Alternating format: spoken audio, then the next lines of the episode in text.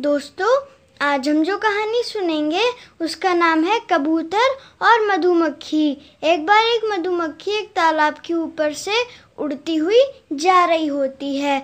तभी अचानक उसका बैलेंस बिगड़ता है और वो तालाब में नीचे गिर जाती है। उसके पंख गीले हो जाते हैं और अब वो उड़ नहीं सकती थी। अब उसकी मृत्यु निश्चित थी। तालाब के पास में ही एक पेड़ था। उस पेड़ पर एक कबूतर बैठा था।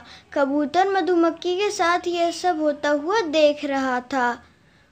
उसको उस मधुमक्खी के ऊपर दया आ गई।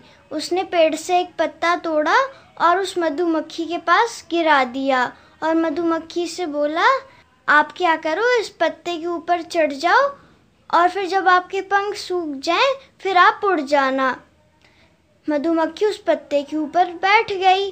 कबूतर ने उस पत्ते को उठाया और ज़मीन पर रख दिया। थोड़ी देर के बाद मधुमक्खी के पंख सूख गए और वो उड़ गई। कुछ दिनों बाद उसी पेड़ पर कबूतर आँखें बंद करके लेटा हुआ था। तभी एक लड़का वहाँ आया और गुलेल से सीधा उस कबूतर के ऊपर निशाना साध लिया।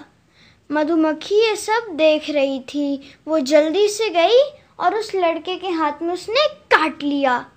लड़का दर्द से चिल्लाने लगा।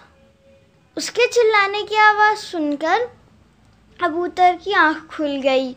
उसने मधुमक्खी को थैंक यू बोला और वहाँ से उड़ गया। तो दोस्तों, इस कहानी से हमें क्या शिक्षा मिलती है? हमें दूसरों की हेल्प करनी चाहिए।